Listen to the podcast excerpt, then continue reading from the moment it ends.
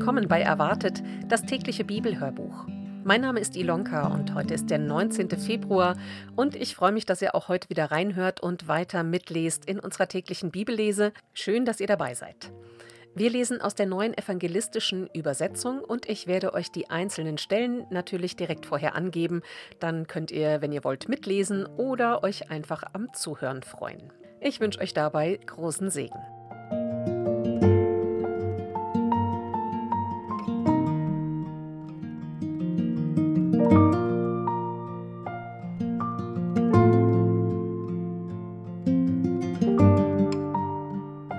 Mose aus Kapitel 7 ab Vers 22 bis Kapitel 8 Vers 36. Das Verbot von Fett und Blutgenuss. Jahwe sagte zu Mose: Gib den Israeliten folgendes weiter. Ihr dürft keinerlei Fett essen, weder vom Stier, noch vom Schaf, noch von der Ziege. Das Fett von verendeten oder zerrissenen Tieren dürft ihr für irgendwelche Zwecke verwenden, aber ihr dürft es auf keinen Fall essen. Jeder, der dennoch vom Fett eines Tieres isst, das Jahwe als Opfer gebracht werden kann, diese Person muss vom Volk beseitigt werden. Ihr dürft auch kein Blut verzehren, weder von Vögeln noch vom Vieh, wo immer ihr auch wohnt. Jede Person, die irgendwelches Blut isst, muss vom Volk beseitigt werden. Der Priesteranteil am Opfer. Jahwe sagte zu Mose: Gib den Israeliten folgendes weiter. Wer Jahwe ein Freudenopfer bringt, soll folgende Opfergaben davon für Jahwe herbeibringen. Mit seinen Händen bringe er das, was zum Freudenopfer gehört. Das Fett zusammen mit der Brust. Die Brust soll er hin und her schwingend Jahwe darbieten.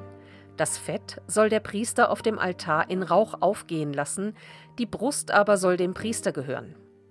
Auch die rechte Hinterkeule sollt ihr von euren Freudenopfern abheben und dem Priester geben. Wer von den Nachkommen Aarons das Blut und das Fett des Freudenopfers darbringt, dem steht auch die rechte Hinterkeule zu.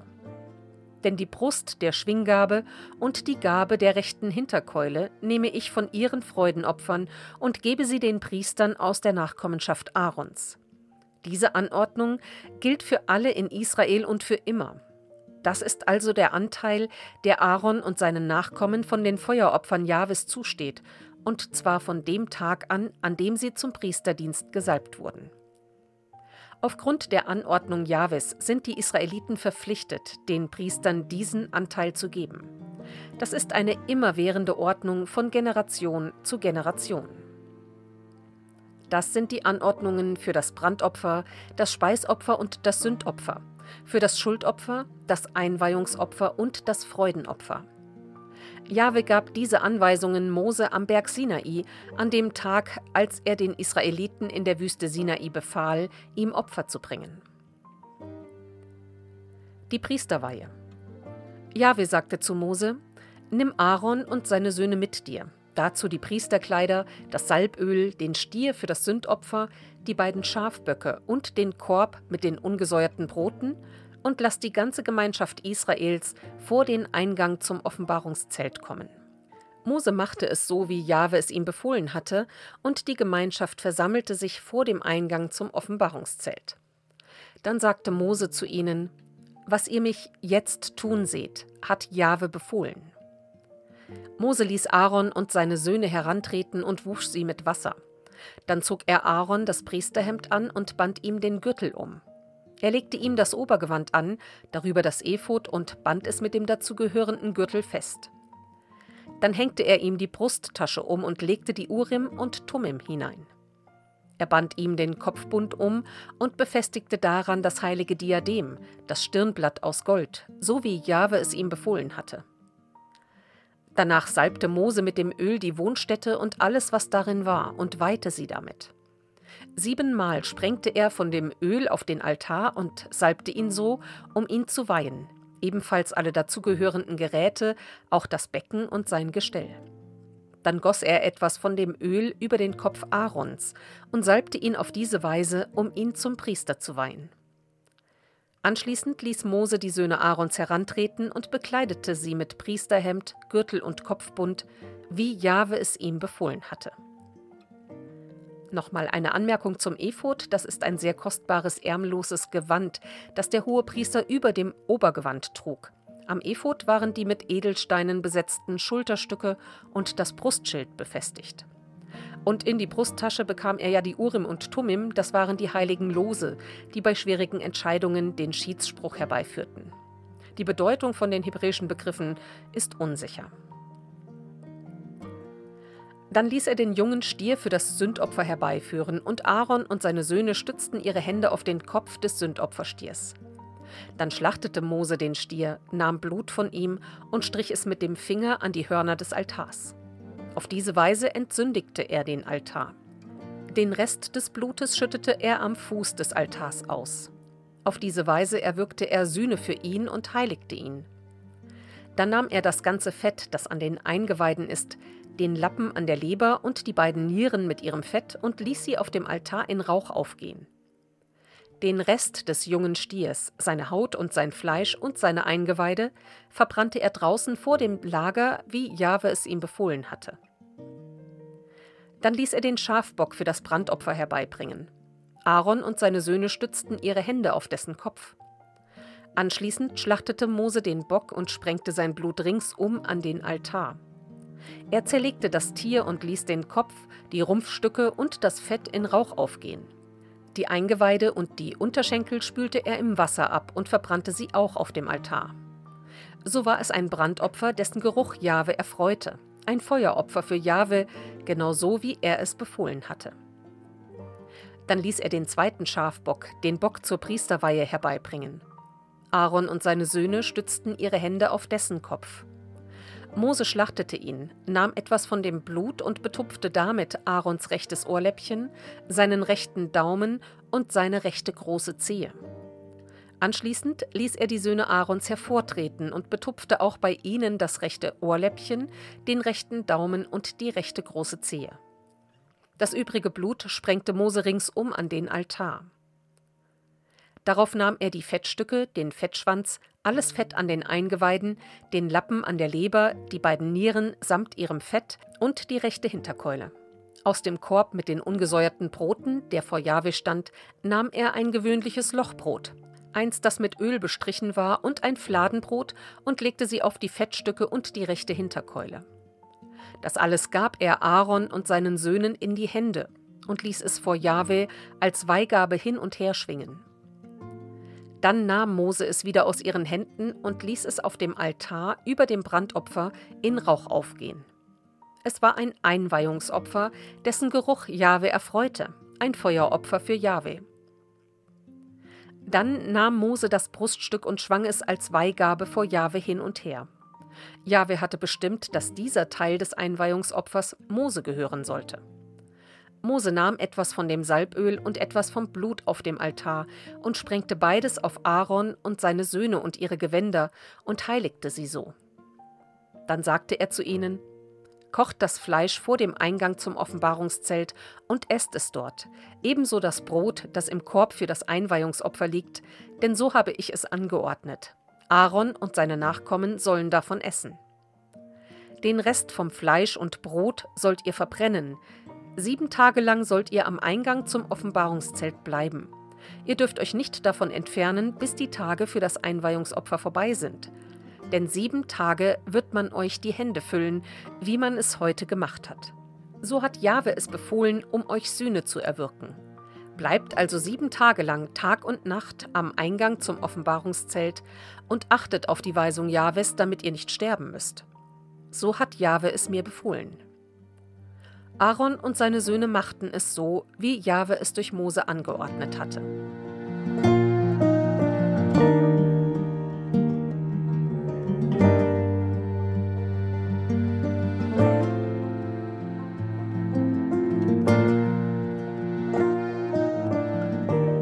Aus dem Matthäusevangelium lesen wir Kapitel 11. Als Jesus den zwölf Jüngern seine Anweisungen gegeben hatte, zog er weiter, um in den Städten des Landes zu lehren und zu predigen. Jesus über den Täufer. Johannes der Täufer hörte im Gefängnis vom Wirken des Messias und schickte einige seiner Jünger zu ihm. Er ließ ihn fragen, Bist du wirklich der, der kommen soll, Oder müssen wir auf einen anderen warten? Jesus gab ihnen zur Antwort, Geht zu Johannes und berichtet ihm, was ihr hört und seht. Blinde sehen, Lahme gehen, Aussätzige werden rein, Taube hören, Tote werden auferweckt, Armen wird gute Botschaft verkündigt. Und glücklich zu nennen ist der, der nicht an mir irre wird. Als die Boten gegangen waren, wandte sich Jesus an die Menge und fing an, über Johannes zu sprechen. Was wolltet ihr eigentlich sehen, als ihr in die Wüste hinausgezogen seid? Ein Schilfrohr vielleicht, das vom Wind hin und her bewegt wird? Oder was wolltet ihr sonst dort draußen sehen? Einen vornehm gekleideten Mann? Nein, solche Menschen findet man in den Palästen. Aber was wolltet ihr dann dort draußen sehen? Einen Propheten? Ja, ich versichere euch, ihr habt mehr als einen Propheten gesehen. Johannes ist der, von dem es in der Heiligen Schrift heißt, ich sende meinen Boten vor dir her, er wird dein Wegbereiter sein. Ich versichere euch, unter allen Menschen, die je geboren wurden, gibt es keinen größeren als Johannes den Täufer. Und doch ist der Kleinste im Reich des Himmels größer als er. Von der Zeit Johannes des Täufers an bis heute wird das Reich, in dem der Himmel regiert, mit Macht erstürmt, und die Menschen drängen sich mit aller Gewalt hinein. Denn das haben alle Propheten und das Gesetz angekündigt, bis Johannes kam. Und wenn ihr es annehmen wollt, er ist Elia, dessen Kommen vorausgesagt ist. Wer hören kann, der höre zu. Eine Anmerkung? Jesus bezieht hier verschiedene Verse aus Malachi 3 und Micha Kapitel 2 auf Johannes den Täufer. Mit wem soll ich die Menschen dieser Generation nur vergleichen? Sie sind wie Kinder, die auf dem Markt herumsitzen und sich gegenseitig zurufen, mit der Flöte haben wir euch aufgespielt, aber ihr habt nicht getanzt. Klagelieder haben wir gesungen, aber ihr habt nichts dergleichen getan. Denn als Johannes der Täufer kam, der häufig fastete und keinen Wein trank, sagten sie, er hat einen Dämon. Als der Menschensohn kam, der ganz normal isst und trinkt, sagtet ihr, seht, was für ein Schlemmer und Säufer dieser Freund von Zöllnern und Sündern. Und doch bestätigt sich die Weisheit Gottes durch das, was sie bewirkt. Die richtige Einstellung. Dann begann Jesus den Städten, in denen er die meisten Wunder getan hatte, vorzuwerfen, dass sie ihre Einstellung nicht geändert hatten. Weh dir Korazin, weh dir Bethsaida. Wenn in Tyrus und Sidon die Wunder geschehen wären, die unter euch geschehen sind, sie hätten längst ihre Einstellung geändert, einen Trauersack angezogen und sich Asche auf den Kopf gestreut. Doch Tyrus und Sidon wird es im Gericht erträglicher ergehen als euch. Und du, Kapharnaum, meinst du etwa, du wirst zum Himmel erhoben werden? Ins Totenreich wirst du gestürzt. Wenn in Sodom die Wunder geschehen wären, die in dir geschehen sind, es würde heute noch stehen. Ich sage euch, es wird Sodom am Tag des Gerichts erträglicher gehen als dir. Noch eine Anmerkung. Korazin ist eine Stadt in Obergaliläa, etwa fünf Kilometer nördlich von Kapharnaum, und Bethsaida ist eine, ein Fischerdorf an der Mündung des Jordan in den See Genezareth. Tyrus und Sidon sind die wichtigsten oder waren die wichtigsten Hafenstädte in Phönizien, das ist heute im Libanon. Und Sodom war eine Stadt, die wegen der Sünde ihrer Bewohner von Gott vernichtet wurde, das lesen wir in 1. Mose 13 oder 1. Mose 19. Damals rief Jesus aus, Vater, du Herr über Himmel und Erde, ich preise dich, dass du das alles vor Klugen und Gelehrten verborgen und es einfachen Leuten offenbar gemacht hast. Ja, Vater, so hast du es gewollt. Alles ist mir von meinem Vater übergeben worden. Und niemand außer dem Vater kennt den Sohn wirklich, und auch den Vater kennt niemand, nur der Sohn und die, denen der Sohn es offenbar machen will. Kommt alle zu mir, die ihr geplagt und mit Lasten beschwert seid. Bei mir erholt ihr euch. Unterstellt euch mir und lernt von mir, denn ich bin freundlich und von Herzen zum Dienen bereit. Dann kommt Ruhe in euer Leben. Denn mein Joch trägt sich gut und meine Last ist leicht.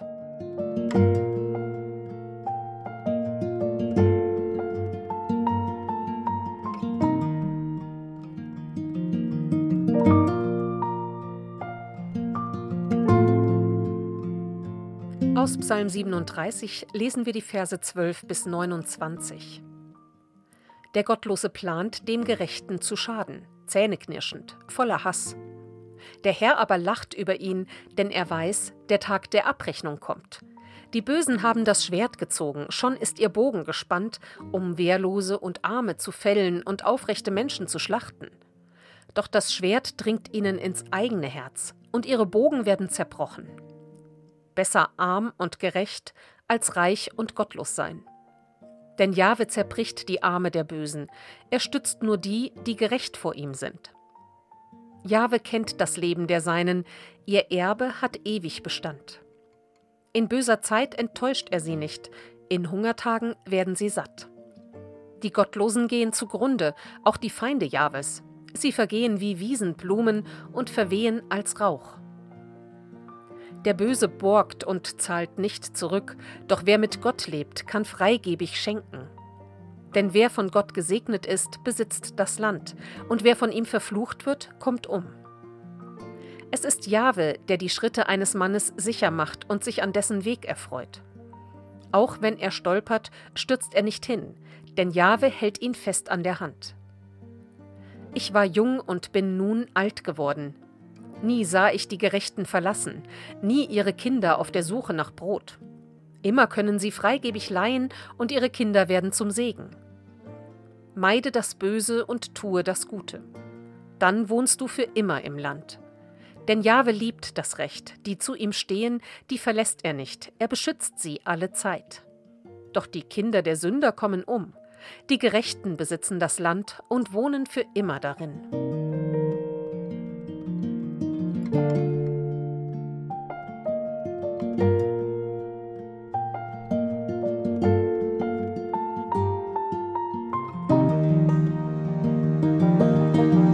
Sprüche 10 lesen wir Vers 5. Wer im Sommer sammelt, ist ein kluger Sohn. Doch wer die Ernte verschläft, hat Verachtung verdient.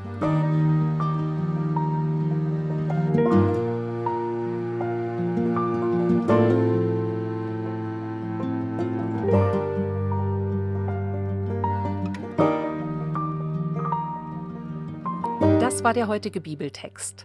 Die Losung steht in Psalm 92, Vers 6. Herr, wie sind deine Werke so groß? Deine Gedanken sind sehr tief. Und dazu aus der Offenbarung Kapitel 15, Vers 3. Groß und wunderbar sind deine Werke, Herr, allmächtiger Gott. Gerecht und wahrhaftig sind deine Wege, du König der Völker. Und so wünsche ich euch heute einen ganz gesegneten Montag, einen guten Start in diese neue Woche. Und ich freue mich natürlich auch, wenn ihr auch morgen wieder dabei seid und wieder reinhört, wenn wir weiterlesen. Und zum Abschluss möchte ich euch folgenden Segen mitgeben. Gott, der allmächtige Vater, segne uns.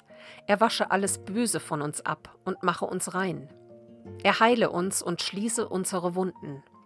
Er lege in uns sein Wort und entzünde in uns sein Licht. Amen.